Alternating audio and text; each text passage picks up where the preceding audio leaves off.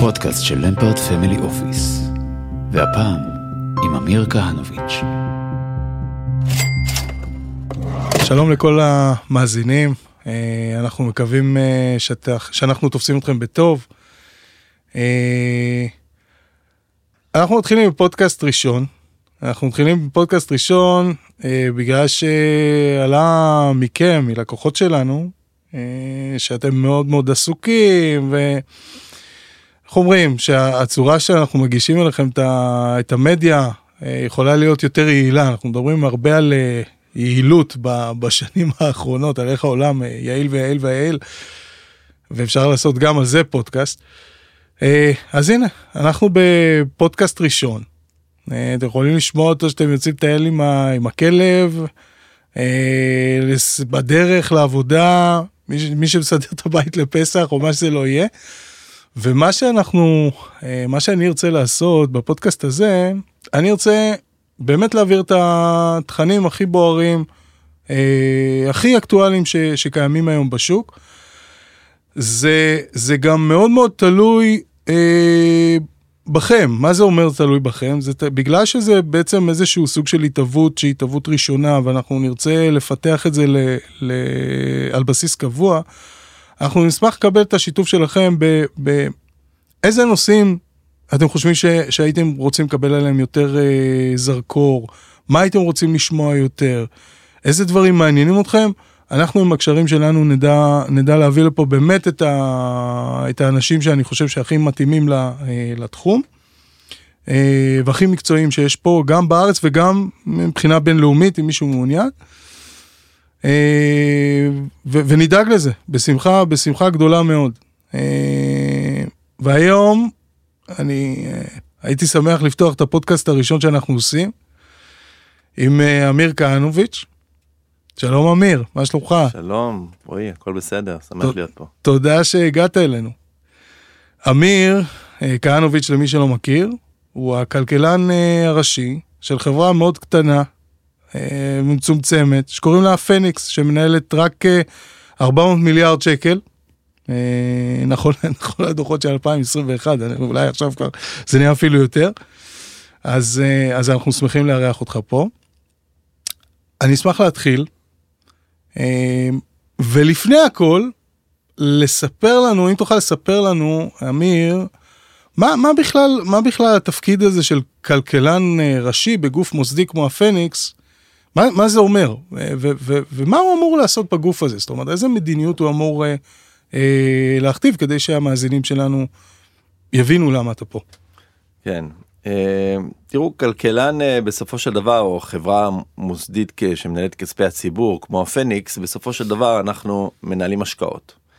ובניהול השקעות אתה צריך לקבל המון המון מיקרו החלטות. על המון דברים, עסקאות ספציפיות, אה, אינפלציה, ריבית, אה, מדינות, כניסה, יציאה, ויש המון שיקולים שנלקחים בחשבון, אתה מנתח גם איך הפיזור האידיאלי מבחינת מטעמים של נכסים, מה הסיכון שמתאים ללקוחות שלך, לפי מסלול, לפי שיקולים כאלה, זה מגיע מהחלטות של דירקטוריון, של רגולטור, של עד האנשים הכי, לצורך העניין, uh, אפילו קטנים במערכת, כל אחד יש לו תרומה מסוימת למאמץ המלחמתי, שזה לנהל את התיק האופטימלי ביותר שאפשר בישראל. אה, הכלכלן הראשי מקבל, אה, נותן הרבה מהגיבוי המחקרי אה, לשאלות בעיקר שקשורות ברמת המאקרו, לסוגיות של אינפלציה, מה הולכים להתפרסם, המדדים הקרובים, נפגש עם בנק ישראל, מנסה להבין איך תראה מתווה הריבית. Uh, הכל מוזרם למטה ולמעלה, זאת אומרת כולם ניזונים, ניתוחים של המצב הכלכלי, מה קורה עכשיו בארצות הברית, מה נופל, מה יצא, מה התפרסם. Uh, הוא נותן הרבה מהמידע הזה והניתוח שלו של הבית, אבל עדיין אני חייב להגיד שגם המנהלי השקעות וכולם ניזונים לא רק ממנו, כולם פתוחים לערוצי תקשורת, כולם מקבלים מידע ומאבדים אותו ובסוף יש פורומים מקצועיים שאנחנו חושבים ומדברים, יש uh, אסטרטגיות שאנחנו בונים. Uh, אה, ארוכות טווח שזה אנחנו עושים פעם בשנה לטווחים ארוכים ובטווחים הקצרים יש ועדות השקעה. אז אה, אז הכלכלן הראשי למעשה מעורב בהרבה מהנקודות אה, מהצמתים האלה שדנים על דברים ובסוף ההחלטות הן מורכבות יותר. עכשיו, הכלכלן הראשי, התפקיד שלו, במיוחד בגוף שהוא גוף גדול כמו, כמו הפניקס או בכלל, זה יותר החשיבה היא חשיבה לטווחים של טווחים יותר ארוכים, טווחים יותר קצרים, האם הוא מושפע מ- מ- בצורה מהותית מתהליכים שקורים אקטואלית נכון לעכשיו, או שפחות בגלל שטווחי הזמן הם טווחי זמן ארוכים יותר, איך זה עובד? כן, קודם כל אין חוקים בדברים האלה. כן, ובסוף כן, אנשים כן. מושפעים גם מה... הם בסוף בני אדם, ואני מאמין, אני מסתכל גם, אתה יודע, הנה למשל, אה, אנחנו מקליטים את השיחה הזאת לפני, ממש רגעים לפני ההחלטה של ריבית בארצות הברית, מהמם. שצפויה. נכון. ותראה אפילו שם, כלכלנים של הגופים הכי גדולים בעולם, יש לך את ג'יי פי מורגן שאומרים לך, יעלו את הריבית ברבע אחוז. יש לך את גולדמן זאק שאומרים לך, לא יעלו את הריבית הערב. ויש לך את נומורה שאומרים לך, "י- כנראה יפחיתו את הריבית היום, זה יכול להיות הפתעה. אתה רואה שאותו ה top economist של האוניברסיטאות הכי טובות בעולם בטח שם הם סיימו את ה top של ה top ועדיין הדעות יכולות להיות אה, שונות לגמרי. שונות לגמרי כן. לאירוע שנמצא בסך הכל מרחק של כמה שעות מאיתנו ולא בעוד שנים כן. אה, אז כל כלכלן לוקח את הכיוון בסוף לאן שהוא חושב ויש כאלה שאומרים בוא צריך לא להלחיץ את השוק אם יורידו אם עכשיו יורידים את הריבית זה נותן מה מה מה יש שם שאנחנו לא יודעים אולי פתאום זה ילחיץ את כולם. יש כאלה שאומרים בוא תוריד ליתר ביטחון להפך זה ירגיע שהמצב לא לא ימשיך לבעור. אז כל אחד גם מפרש את זה את הטווח הארוך לפעמים בצורה אחרת, בצורה אחרת, על כן. הטווח הקצר. כן. אז אה, אני חשבתי ש, שבגלל שהפניקס הם, הם גוף אה, בכל זאת אה, להשקעות לטווחים ארוכים, אנחנו מדברים פה על חברה שהיא חברה מוסדית, פנסיונית בעיקרה. אני חשבתי שהתקופות האלה הם, הם עוד איזה שהוא סוג של באמפ בדרך. לא רק שזה לא בם בדרך, אנחנו, האסטרטגיה שלנו היא לנצל תקופות שאנחנו מזהים תחושה של פאניקה או ירידות מאוד חדות או עלייה במדדי התנודתיות, לוויקס מי שמכיר, עלייה בסטיות התקן, אלה תקופות שלרוב אנחנו היד הרוכשת. תזכרו שתמיד שיש אה, אה, סערה, אז יש אנשים מוכרים מוכרים מוכרים אבל מישהו גם קונה. מהמם. ואנחנו לרוב באירועים האלה בצד הקונה אנחנו היד האוספת. צריכים לזכור שכל חודש לפניקס נכנסים גרוסו מודו מיליארד שקל. כן, כן. זה כן. אומר שאנחנו אה, אה, חייבים גם לקנות כי הציבור ממשיך להפריש לפנסיה ממשיך להפריש להשתלמות אנשים מפרישים לא מצפים שהכסף שלהם אה, אה, לא יעשה כלום ואגב בראייה היסטורית שאתה מסתכל אתה יודע אתה לא תדע לתפוס את השפל אה, בסערות אבל לרוב מי שקונה בשפל התשואה הממוצעת שלו היא גבוהה יותר ממי שבתקופות של סערה אומר בוא נצא ונחזור שיירגע. כן, כן, ואז מפספס גם כן. את זה. כן, אני מבין. אז, אתה יודע מה, אולי אני אשאל את זה ב, גם ב, בצורה נוספת.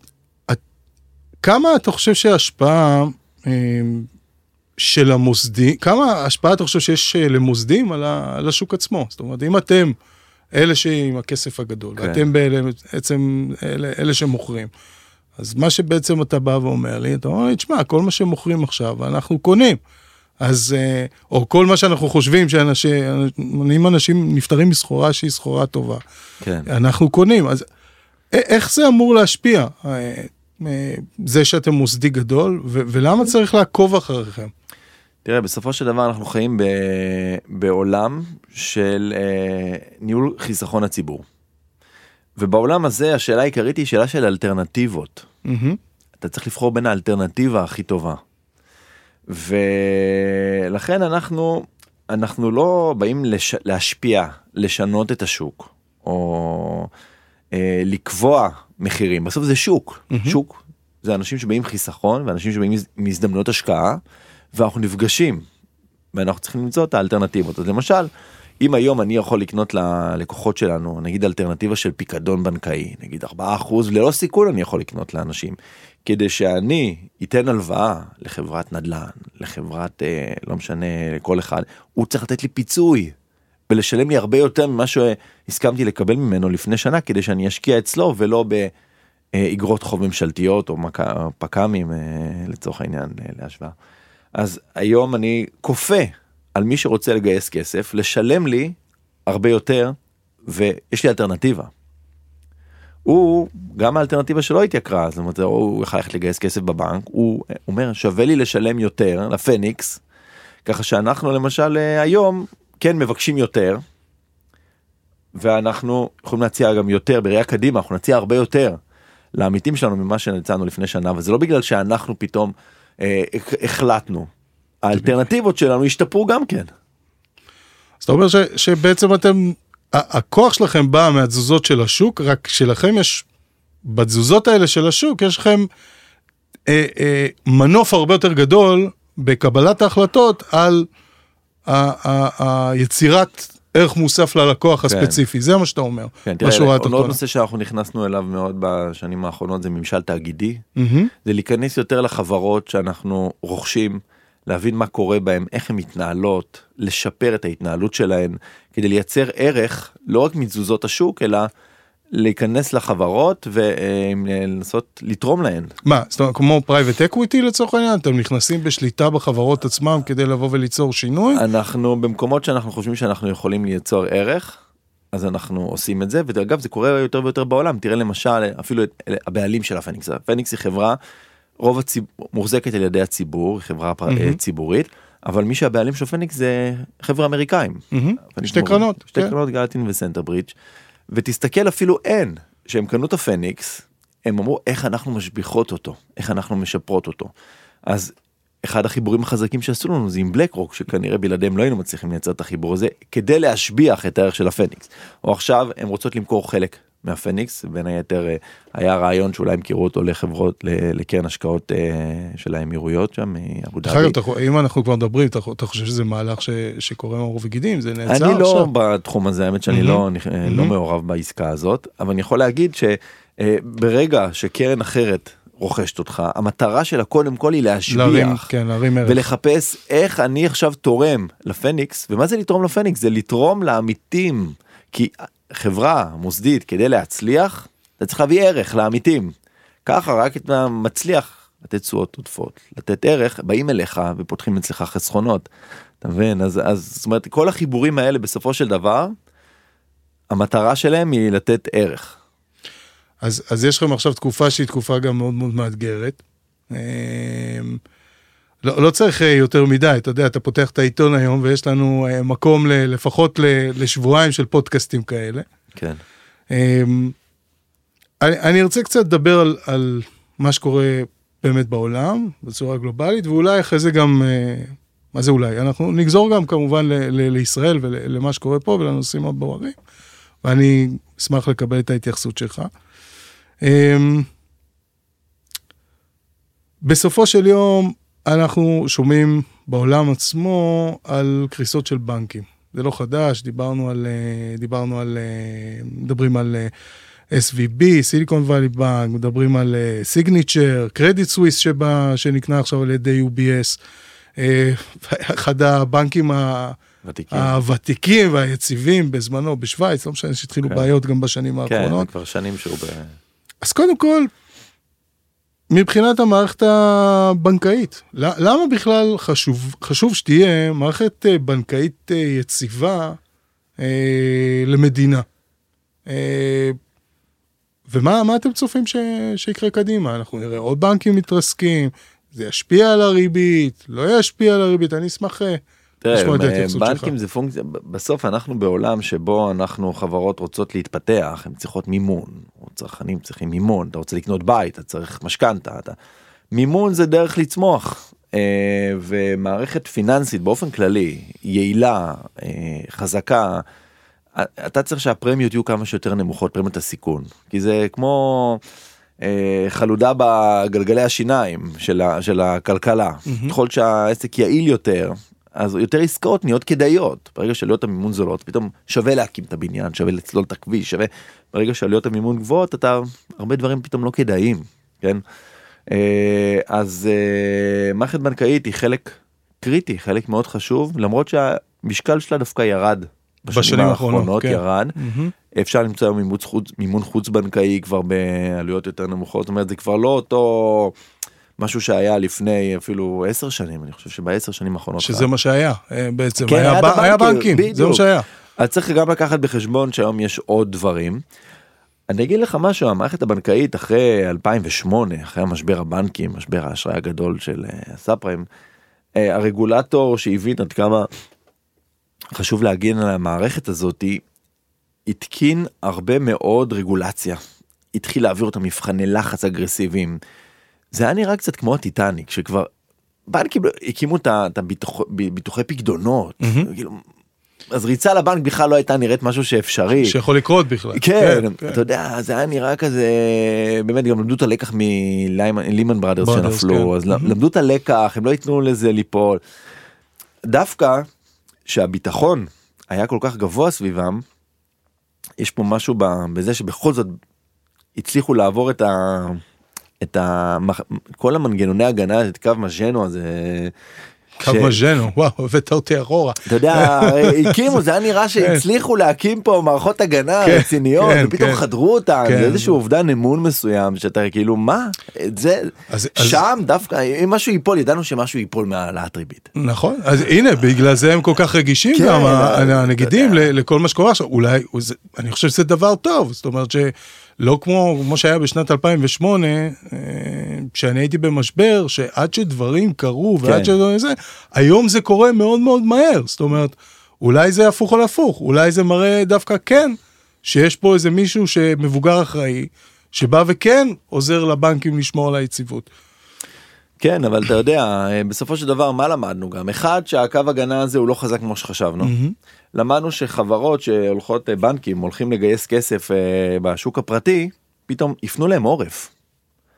הסיליקון ואלי בנק, הוא הלך לגייס כסף, אף אחד לא, לא, לא הצליח לגייס כסף. לא סכום אסטרונומי, כולו שתיים ומשהו מיליארד דולר. זה ביחס לשווי שלו זה היה נראה שזה משהו ש... מה בא לגייס שניים ומשהו מיליארד דולר. או קרדיט סוויס, שהבעלים שלו, הקרן הסעודית לא מסכימה להעביר לו כסף, פתאום יפנו להם גב.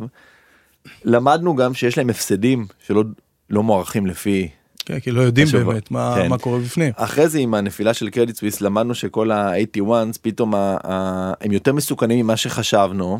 אתה למדת פה כל מיני דברים גם מה זה למה? אני לא מבין, לצורך העניין. זה הייתה התוויית מדיניות ברורה, רגולטורית, למשך החיים הממוצע שהיית צריך לקחת, וכמות האג"חים הממשלתיים למול הפקדונות. מה, פתאום זה קרה? שהם גילו ש, ש, שהדברים האלה לא תואמים את? איך תראה, זה פתאום לא, קורה? אני חייב לציין, אני לא אנליסט של בנקים, כן. אבל מה שאני הבנתי שבכללי החשבונאות שנהוגים בארצות הברית, אני לא יודע, לדעתי זה רק שם קיים. אצל אנרון. כן, שהם אמרו להם, תראו, נתתם פה הלוואה לממשלה. אנחנו מבינים שאם זה לפדיון, הממשלה תחזיר לכם את הכסף, אין מה לרשום על זה בדרך הפסדים, סתם יעשה רעש במערכת. כל עוד אתם מחזיקים את זה לפדיון הכל בסדר עד שלא התחילה אותה ריצה אל הבנק של אנשים שרצו למשוך את הפקדונות שלהם ואילצה אותם למכור את זה ואז חייבה אותם להכיר בהפסדים.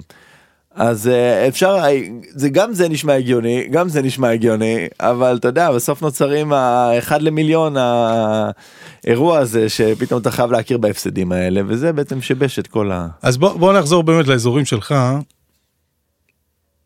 האם זה משפיע בעצם על uh, הקבלת החלטות בנוגע לריבית? זאת אומרת, אם היום עכשיו רואים את הבנקים קורסים, האם זה משפיע על הנגיד האמריקאי, פאוול, לעשות שינויים ב... ב, ב, ב בשינו... סליחה, לקבל שינויים שהם שינויים פחות אגרסיביים ממה ש... אה, מה שהוא חשב קודם כל לעשות? האירוע עצמו משפיע על הכלכלה. כמו אם אמרנו הוא מייקר אחד הוא, הוא, הוא פותח את מרווחי הסיכון זאת אומרת הוא מייקר את, את עלויות המימון. והרי זו מלכתחילה הייתה המטרה של העלאת הריבית אז אם. עלויות המימון מתייקרים פתאום מרווחי אשראי נפתחים אז אין מה, למה תמשיך לעלות הריבית כבר היא נפתחה בשוק יותר ממה שחשבת אולי או רצית זה אחד. שתיים הכלכלה הולכת להאט כנראה בעקבות הדבר הזה אז הייתה בכלכלה ציפיות האינפלציה הגיבו בירידה. אז הציפיות אינפלציה בארצות הברית לשנה כבר ירדו מתחת לשלושה אחוז. אז אולי אין טעם אפילו להעלות את הריבית כי השוק כבר מתמחר לך שאתה בכיוון. אבל אולי בגלל שמדברים על העניין הזה של הריבית ליבה, סליחה, של האינפלציית אינפלציית ליבה, אמ, אולי זה מנגנון ש, שלא יעזוב אותנו כל כך בזמן הקרוב, כל הנושא של העליית ריבית. אה, תראה אינפל... האינפלציה בארצות הברית מתמתנת. והיא מתמתנת במהירות. היא הייתה לפני חצי שנה 9.1 ירד ל-6 אחוזים אנחנו בהתקררות והשוק מצפה להמשך התקררות משמעותית. אה, אינפלציה שאתה מסתכל כרגע אתה רואה אינפלציה לאחור. תזכור את זה. אתה, אתה מסתכל על עליות מחירים שכבר קרו שאנחנו נכון. מדברים על 6 אחוז זה כבר שמחיר הדלק עלה והשכר דירה עלה והמחירי הטיסות עלו והמלונות עלו וזה. בראייה קדימה אתה מסתכל על מנועי האינפלציה ואתה כבר רואה שמחירי הדלק הנפט ירדו מ-120 ל-60-70 דולר. אתה רואה שמחירי ההובלה הימית ירדו אחרי שקפצו להוביל מכולה מארצות הברית לסין היה איזה מסין לארצות הברית היה איזה 3,000 קפץ ל-20 אלף 18 נכון, 18, ירד כן. שוב ל-3,000 נכון. אז אתה מסתכל ואתה אומר אני לא יכול על סמך אינפלציה לאחור להשתולל עם הריבית למרות שאני כבר רואה שהיא הולכת להתקרר אפילו שכר הדירה. שהוא כנראה עדיין ימשיך ללוות אותנו בגלל השיטה שבה מודדים אותו. מהמם. אה, אתה מסתכל על נתוני קצה של אה, גופים אלטרנטיביים ללמ"ס אתה כבר רואה שיש התקררות בשכר הדירה.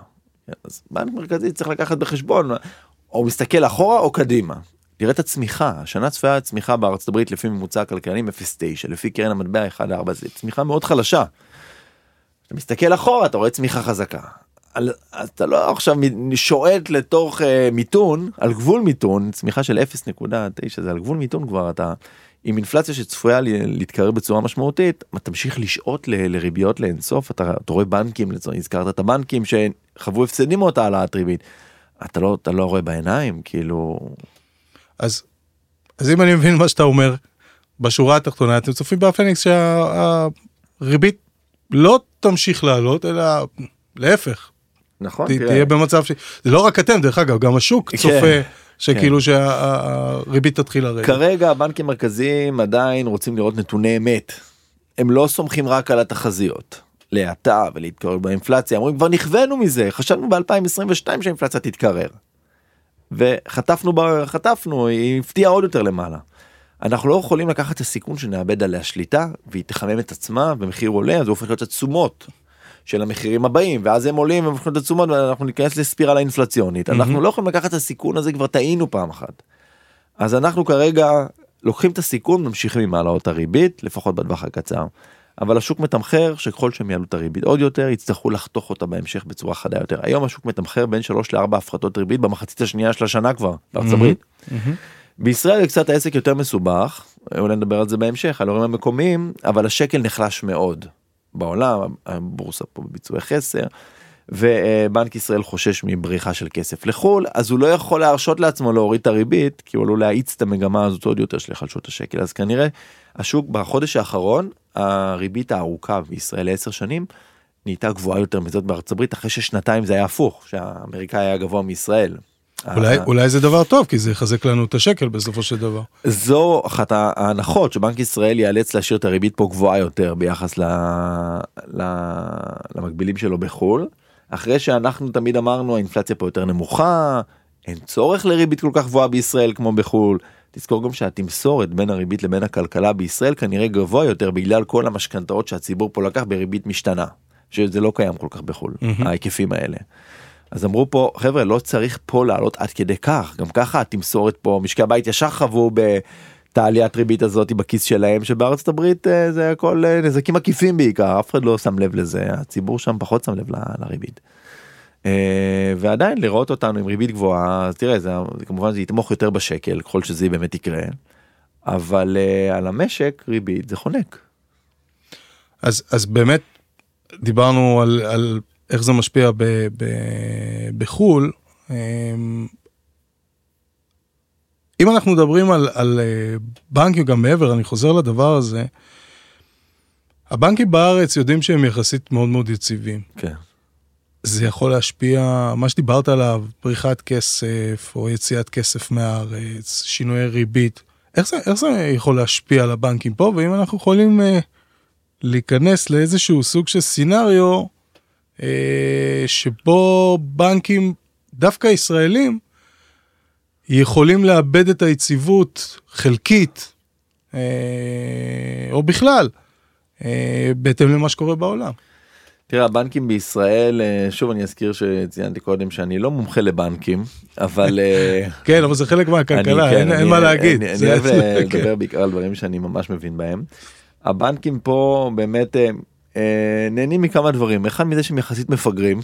מבחינת המכשירים הפיננסיים והמורכבויות והעסקאות המורכבות כן. שהם נכנסים אליהם הבנקים פה תמיד היו קצת באיחור ליחס זאת אומרת כל החדשנות שהרבה פעמים מתפוצצת בעולם אז פה הם אה, יודעים להרוויח יפה מאוד מהדברים הקלאסיים. כן, מה- מה ההבדלים בין הריביות. כן. בדיוק הם לא צריכים אה, זה. הפיקוח פה על הבנקים כנראה הדוק יותר הדרישות מהבנקים. אז אז יש פה באמת אה, איזשהו כנראה שהבנקים פה יציבים יותר.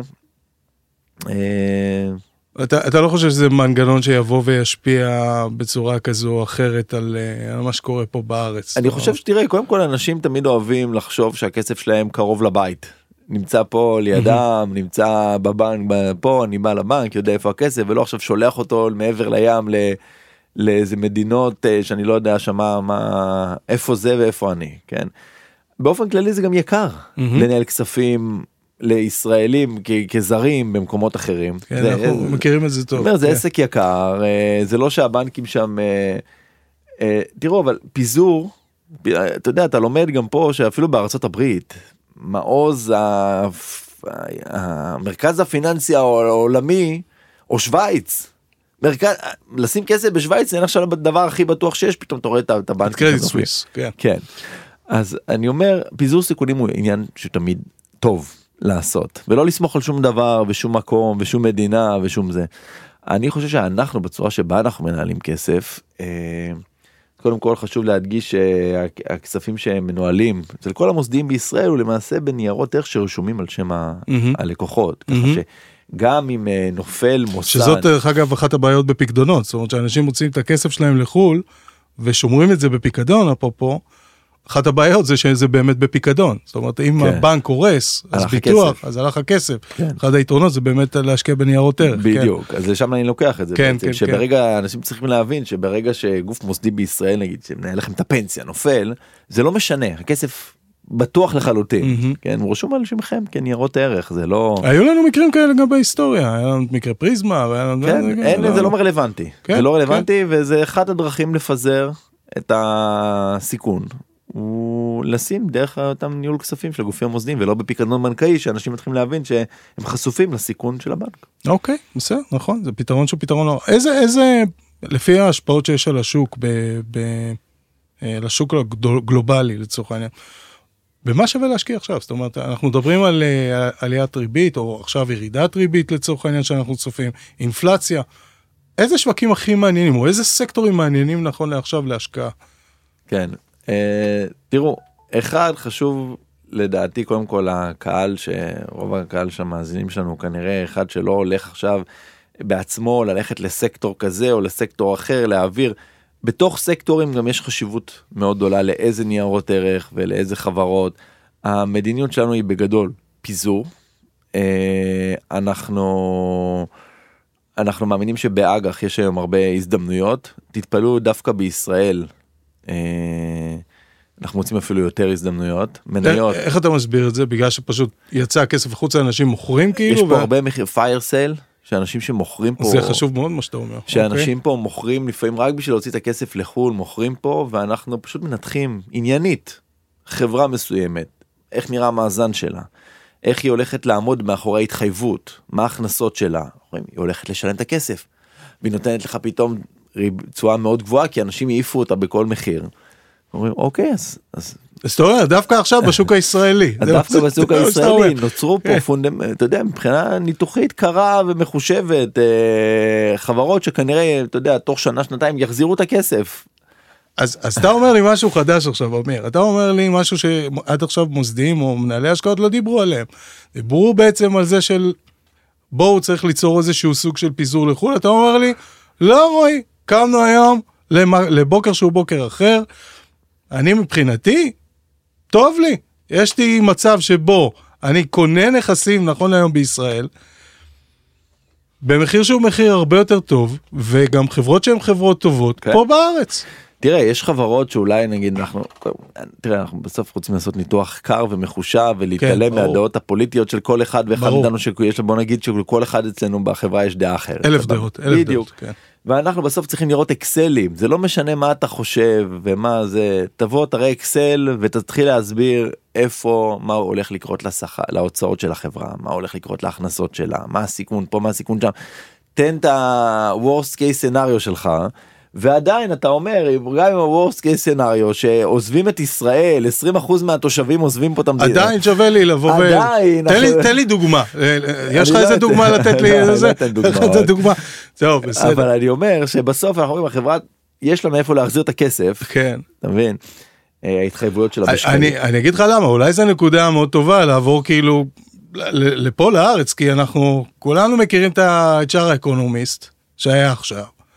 אנחנו שומעים, שומעים מודי'ס ואנחנו שומעים את אה, פיץ' ואנחנו אה, תחזיות כלכלני האוצר שאתה מאוד מאוד מחובר אליהם, שגם הם אה, עובדים איתך, אני בטוח בזה. אה,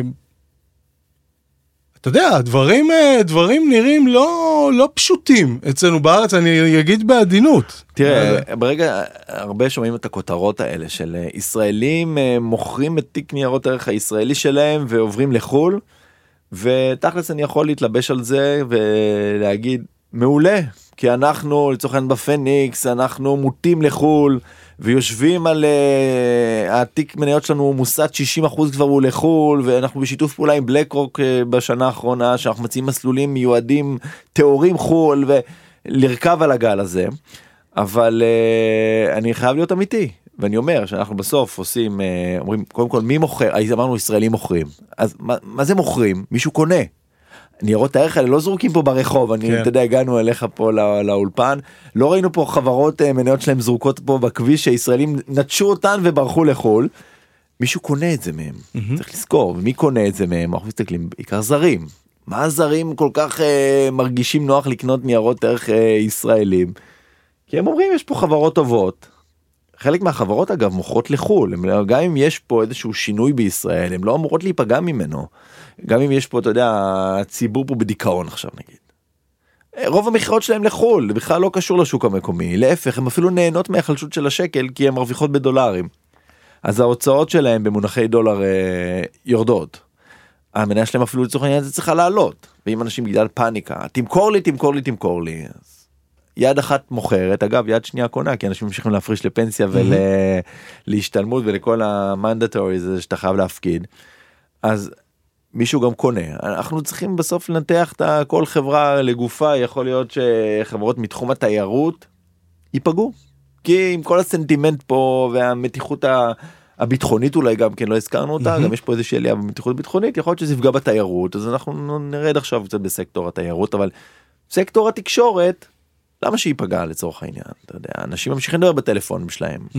אתה יודע אם ידברו פחות זה בכל מקרה לא יבטלו את החבילה עדיף כן, לנו. משלמים כבר ככה קבוע. בדיוק אתה מבין זה לא פר שימוש. לא, אבל שאתה, בכל זאת, שאתם יושבים שם בפניקס, בסדר? ואתם נותנים סינריום, אני, אני מניח שזה ככה עובד, כן, נכון? אנחנו- כמו שאני בחברה שלי לצורך העניין. אנחנו עובדים במודל של אה, קודם כל יש לנו יחידת ניהול סיכונים שהיא נפרדת מחברת ההשקעות אבל אה, חוץ מזה אנחנו עושים כל הזמן דיונים גם אגב על המצב אנחנו עושים דשבורדים כאלה של אה, כל מיני אינדיקטורים שקבענו לעצמנו שאנחנו עוקבים אחריהם על פרמיית הסיכון של ישראל למשל על, ה, על כל מיני אה, אה, סטיות למשל בין הש, שערי חליפין לעומת הנסדק שהמטעמים היו גבוהים אנחנו רואים נתקים. אה, נתונים של למ"ס מגוון של נתונים כולל סנטימט צרכנים בישראל אה, נתונים שצריכה בכרטיסי אשראי אנחנו עוקבים אחרי הרבה מאוד אינדיקטורים ומנסים להציב לעצמנו על כל אחד מהם אה, אה, רמות סיכון אם אנחנו רואים שם אזהרה אור ירוק אור כתום.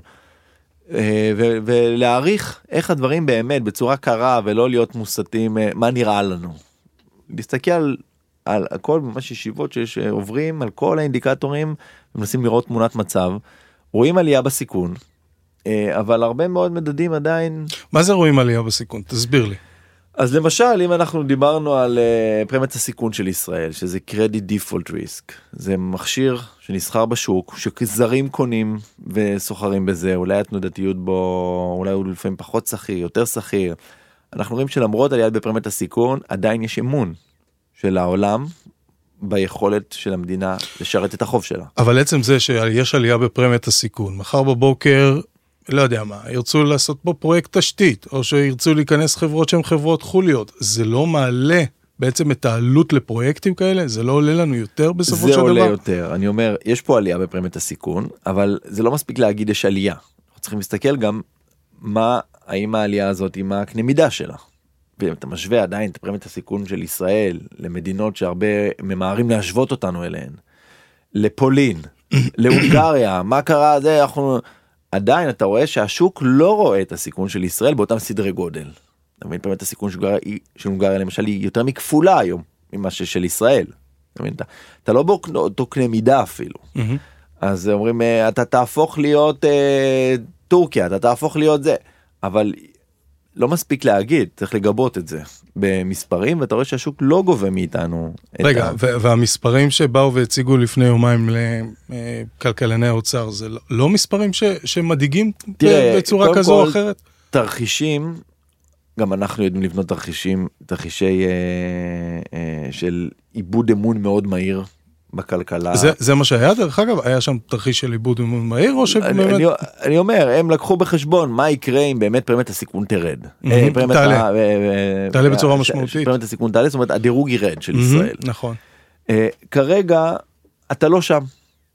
כן חייבים להגיד החוב של ישראל הוא יחסית קטן. היסטורית למדינה לא צפויה להיות בעיה לשרת את החוב. אתה מבין אם תהיה פה איזה קריסת הכנסות ממיסים דרמטית. אה, יחסית בשנים האחרונות אנחנו הופתענו לטובה. ישראל איכשהו סיימה עם עודף תקציבי, זאת אומרת יש לך פה הרבה קריירות ביטחון. אתה מגיע מנקודה טובה, אתה לא הגעת בשנת 2000. אתה, אתה כבר הגעת עם הלשון בחוץ, אתה הגעת עם, עם, עם אה, אינתיפאדה, mm-hmm. עם משבר טכנולוגיה, mm-hmm. עם חוב מאוד גדול, הכל היה, נכון. לרע, הכל פעל לך לרעתך. אתה הגעת כבר על הגבול של באמת ל... לא... פה אתה אומר יש לנו מספיק כסף לבזבז. באנו עם ערימות של כסף. תבין, באת, יש לך את ההכנסות האלה מה, מהגז כן. שהן הולכות להיכנס לך. יש לך אנחנו תעשייה, מדברים על זה את האמת הרבה זמן. יש לך את התעשייה אה. הביטחונית שמכניסה לך פה כנראה כן, מתחת שושו. לפי מידעים זרים. שושו נכנס אה, זה.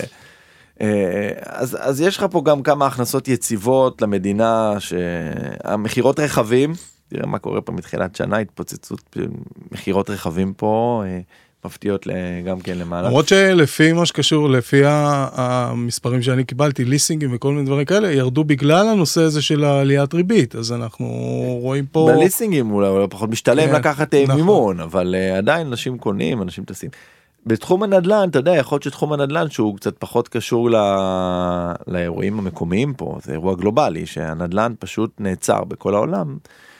הטכנולוגיה שנעצר ואגב המשבר שדיברנו על משבר הבנקים הוא במידה מסוימת גם משבר טכנולוגיה.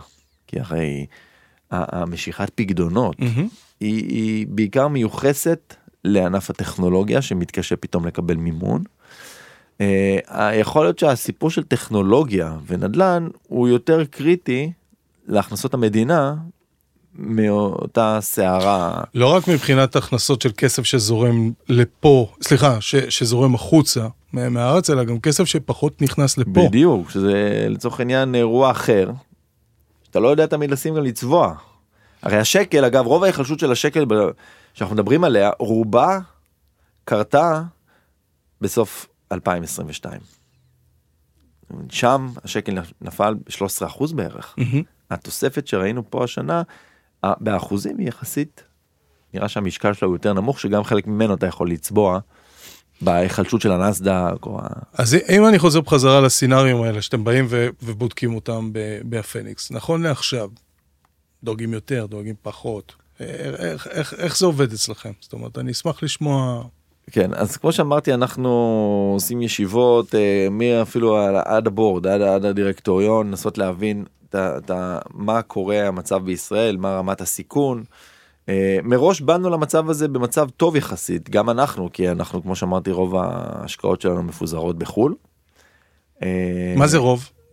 במניות אנחנו בסביבות 60 אחוז בחו"ל. 60 אחוז, אוקיי. גם אנחנו יודעים להציע היום פתרונות של העברת כספים לחו"ל גם, אם זה דרך הבלק רוק שאנחנו מעבירים כספים לחו"ל ללקוחות, מנוהלים בחו"ל, מפוזרים גלובלית אגב, לא רק במדינה ספציפית. Mm-hmm. ככה שגם מבחינת סל המוצרים שאנחנו יודעים להציע היום אנחנו כבר שם, כן?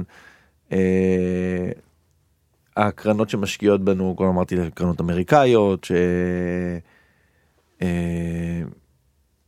אז, אז אנחנו מסתכלים על המצב, מנסים לנתח אותו, אבל הרבה, הרבה מהניהול שלנו, של ניהול ההשקעות, הוא מגיע מהמיקרו דווקא, mm-hmm. לא פחות מהמקרו.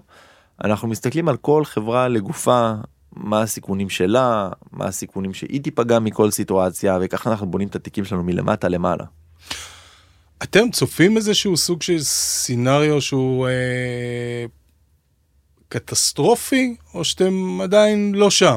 אנחנו לא שם. אתם לא שם. אנחנו גם חושב, אני גם חושב, אני אגיד לך באופן כללי, שמנהל השקעות, לאורך כל ההיסטוריה, לא נכון להיסחף וללכת על הסצנריו הקיצוניים, גם אם פעם בהם מתממשים. כי הרבה פעמים, גם שטעית, והסצנריו הפך להיות קיצוני, הוא מוליד משהו חדש. כלכלה זה דבר מחזורי. תחשוב על זה, לפעמים שהמצב ממש רע, הוא גורם להתפתחות של דברים כמו יכול להיות שפתאום בעקבות המצב הרע, נגיד שהמצב כן. רע, בוא נלך על איזשהו תרחיש שפתאום האנשים מתעוררים פה בעם ואומרים טוב בבחירות הבאות פתאום לצורך העניין האופוזיציה כוחה מתחזק אחרי שנים שלא הצליחה להשיג פה את השלטון פתאום היא מצליחה לצבור כוח שלא האמנת והיא יכולה פתאום לעשות דברים שלשיטתך טובים יותר וכל הגלגל התהפך פתאום mm-hmm. ועלית מבירה איגררמה ופתאום אתה יכול לעשות פה דברים שחשבת שהם יהיו טובים יותר לכלכלה. יכול להיות שזה יצא הפוך. נכון. ויגידו לך ההתפתחויות האלה הצליחו פה לייצב פה הרבה תהליכים שניסינו לקדם הרבה זמן והבית משפט חסם אותם ועכשיו אנחנו מצליחים אה, לתת פה אנחנו נעודד את הכלכלה להראות שצדקנו אנחנו נגיד נשפוך פה כסף נוריד חסמים ניכנס בכל מיני קבוצות ש, שניסו זה אנחנו ניתן פה איזשהו בנק ישראל יכול להיות שפתאום תהיה פה האטה משמעותית וזה יגרור את בנק ישראל דווקא להפחתות ריבית משמעותיות יותר שייתנו פה פתאום ביציאה מאותו משבר איזשהו פוש כלכלי ההיחלשות של השקל היא תיאורטית צריכה בשלב הבא לעודד הרבה מאוד חברות בינלאומיות להשקיע. להשקיע כן. פה. אתה פתאום יכול לגייס פה מהנדסים ישראלים ב-20% פחות ממה שיכלת לפני שנה. מבין? פתאום אתה התלבטת אם לשים את הכסף בישראל או באירלנד. יכול להיות שפתאום בשיקולים הקרים שווה לך לשים לפתוח את החברה בישראל ואז פתאום מגיע המחזור זה אותה מחזוריות בכלכלה שאתה נופל אם תיפול. אם אתה נוצרו תנאים חדשים שפתאום גורמים לך לצוף. לטוס למעלה באיזה טיל. אז אתה, אני אומר אתה לא יודע אתה צריך לקחת את זה גם בחשבון שדברים כאלה הכלכלה היא מחזורית. כלכלה היא מחזורית אבל אני שומע המון המון קולות של אנשים ובכלל שאומרים שמה שהיה במדינת ישראל אתה יודע, כמו כל פעם שיש משבר שהוא משבר רציני, מה שהיה במדינת ישראל, משהו נשבר. לא יהיה אולי איזה משהו קדימה, אז יכול להיות שמה שאתה מדבר על המחזוריות שקורית עכשיו, התנתקה. יכול להיות שהיא תהיה שונה. יכול להיות שהיא לא תהיה חזקה כמו מקומות אחרים בעולם. אני אני יכול להתחבר לטענות האלה אני שמעתי אותם בכל משבר בקורונה במיוחד אגב שצרחו עליי. אתה לא יודע מה קורה בחוץ. החברות הפסיקו לעבוד. אין כלום בחוץ. אין מת מת. מה אתם לא מוצאים? תוציאו את הכסף. אתם לא נורמלים אתם איפה אתם לא אתם חיים במגדל השן. העולם על סף קריסה כל שקל צריך להציל אותו ואנשים היו כאלה שפשוט נבהלו והוציאו את הכסף שלהם במינוס אה, בשוק המניות גם מינוס 30 אחוז וטעות חייהם. כן וזה היה נראה דרמטי ובכלל סאב פריים היה נראה שיא הדרמה שאתה יכול משבר נדל"ן מעורב עם משבר בנקים מה יותר חמור מזה תחשוב על משבר יותר חמור מזה לא יכול להיות ועדיין להוציא את הכסף הייתה טעות היסטורית. אז באמת אתה מדבר להוציא את הכסף אנשים פה מדברים על uh, שינוי החזקות שלהם ב, בחשיפות שלהם. זאת אומרת אם פה בארץ אם לחו"ל זה, זה נושא שעולה בכל, uh, בכל שיח שלי עם, עם uh, אחד מהלקוחות שלנו. אה, ואנשים, אה, כן, אנשים אה, בצדק, אה, או, בצ... או לא בצדק, ל... ל... ל... לפי אה, אה, טענות אחרות, מודאגים, מודאגים מהדבר הזה, והשאלה אם, אם זה בעצם ימשיך להתגלגל. למספרים שהם מספרים יותר גדולים, של להוציא כסף לארץ, וחברות שהן חברות לא... אה. אפשר להתעלם מזה, או שכאילו... תראה, גם אם אני מנסה לנתח, תראה, זה שבן אדם רוצה להוציא את העו"ש שלו, להעביר את העו"ש עצמו לבנק שוויצרי לצורך העניין, ועדיין הוא הולך להמשיך לחיות בישראל, ולצרוך בישראל, ולעבוד בישראל, זה פחות משנה איפה העו"ש שלך יושב.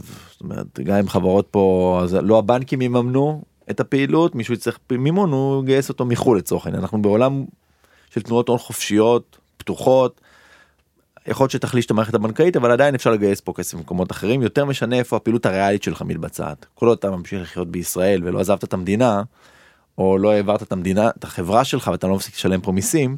אני חושב שהכמות אה, אנשים שעוזבים את המדינה לא מעבירים את העו"ש שלהם אה, שזה כסף קטן בדרך כלל העו"ש אגב. אה, לא מעבירים את העו"ש שלהם לחו"ל לא מעבירים את ה... מקפלים את החברה ומעבירים אותה לפורטוגל. אה, אז אני חושב שזה זה תופעות שהן בשוליים אני חושב. אוקיי, בסדר גמור. אמ, אני רוצה לגזור למקום אחר לגמרי, בסדר? אה, וקצת נתנתק מהנושא הזה. בגלל שאתם אה, חברה שהיא חברה אה, מוסדית מאוד מאוד גדולה, המח"מ של התיקים שלכם הוא יחסית מאוד מאוד ארוך. זאת אומרת, אנחנו לא מסתכלים על תיקים שהם תיקים של אה, חצי שנה ושנה, אלא עשרות שנים קדימה. ו... היום בבוקר, אתה יודע, פתחתי את העיתון, קראתי שאלכס פרייזר הוא אחד מהמנהלים, הזכרת את בלק רוק, אז הוא אחד מהמנהלים של בלק רוק, הוא דיבר על זה שהאוכלוסייה מזדקנת. אני אשמח להשפיע, לשמוע ממך, איך, איך זה משפיע בכלל על הכלכלה, איך זה משפיע על התיקים, איך זה, כן. איזה שינויים צריכים להיעשות ב, אה, בתחום הזה, אה, ולקבל את ההתייחסות שלך. תראה, אפשר להסתכל על ההזדקנות של האוכלוסייה בדרך אה, הרבה צורות. אחת, קודם כל ההזדקנות זה תהליך שמשנות ה-80 אנחנו בעיקר רואים את זה, זה אה, שאז דור הבייבי בום אה, הגיע לבגרות ואז הוא באמת היה דור חריג גם ב... ב כשמסתכלים על השכבות של הדורות, באמת היה דור חריג כזה, והוא היום יוצא לפנסיה, כבר כמה שנים זה השנים של הפנסיה שלו. אה, יש תיאוריות כלכליות שאומרות אה, בן אדם עובד כל החיים, חוסך כסף, יוצא לפנסיה, מתחיל, הכסף לבזבז, מתחיל אה, לבזבז, אבל במציאות אנחנו רואים שזה השתבש הדבר הזה. אנשים גם שהם יוצאים לפנסיה, ממשיך להיכנס להם כסף. אה, גם מהשקעות שהיו להם שמתחיל הם יכולים לחיות על הכספי ההשקעות שלהם גם מוצאים כל מיני דברים אני לא יודע מאיפה לעשות אה, והוא גם נשחק טיפה החיסכון אבל עדיין הם, הם אנשים שאתה יודע בסוף התיק שלהם הוא בעיקר של, של תיק גדול אפילו אתה יודע אנשים גרים בנדלן לא לוקחים בחשבון שזה חלק מהנכסים שלהם. זאת אומרת זה נחשב נכס פיננסי נדל"ן אז אם אתה גר בו אתה אתה עדיין בגדר חוסך. והאנשים ככל שהם מתבגרים הם צוברים עוד ועוד כסף. ואז הם באים אני מאמין שגם הלקוחות אצלך רובם זה אנשים מבוגרים פחות אה, חבר'ה צעירים. דווקא אצלנו בארץ יש גם אה, חבר'ה נכון, ש... זה- שונה קצת. צריך, צריך להבין מה ההזדקנות של האוכלוסייה קודם כל כן. ממה היא נובעת גם מירידה בשיעורי הילודה. מהמם. נדבר על אוכלוסייה. גם מירידה בשיעורי הילודה וגם בהתארכות תוחלת החיים אלה שני הכוחות העיקריים שדוחפים להזדקנות של האוכלוסייה. ו... ואנחנו בעולם שבו אם הייתה פירמידה אפשר להסתכל על זה כפירמידה שבשנות ה-80 היו מעט אה, מבוגרים בקצה למעלה ולמטה מלא צעירים לאט לאט ככל שהשנים עברו הפירמידה הלכה והתחילה להתהפך להתהפך להתהפך והיא תמשיך. ואנחנו רואים שאנחנו מתחילים להיות אוכלוסייה של הרבה מבוגרים ומעט ילדים. מהמם. זה בולט אפילו בצורה קיצונית יותר הזדקנות האוכלוסייה באירופה ביפן כמובן שהיא המובילה היא הסמן הימני ובעולם כזה אה, זה אומר אנשים מבוגרים זה אנשים כמו שאמרתי עם חיסכון. ואתה שאתה עם חיסכון אתה צריך שמישהו ייקח אותו ממך.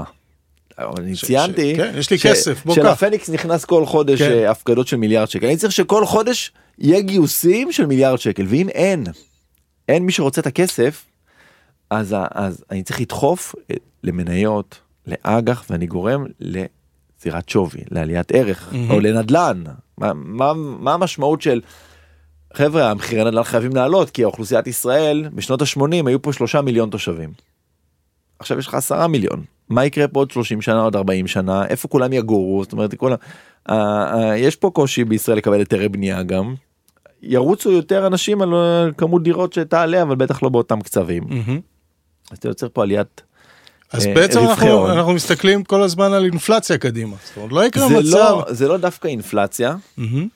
זה עלייה במחירי הנכסים. אינפלציה שאנחנו מדברים עליה מדברים בעיקר על, אה, במוצרי הצריכה, צריך להבדיל ביניהם. מהמם. במחירי הנכסים כנראה שימשיכו להיות עליות מחירים. בסוף אני אגיד לך משהו שאנשים חייבים, שחייב ליפול להם האסימון, שריבית זה המחיר של הכסף בין ההווה לעתיד. ברגע שיותר אנשים רוצים להביא כסף מההווה לעתיד, מאשר. אנשים כן. רוצים להביא כסף מהעתיד אל ההווה, הריבית הטבעית של שיווי משקל בשוק הכסף היא ריבית שלילית. מהמם. יכול להיות שבנק מרכזי יגיד הריבית אני קובע אותה על אחוז.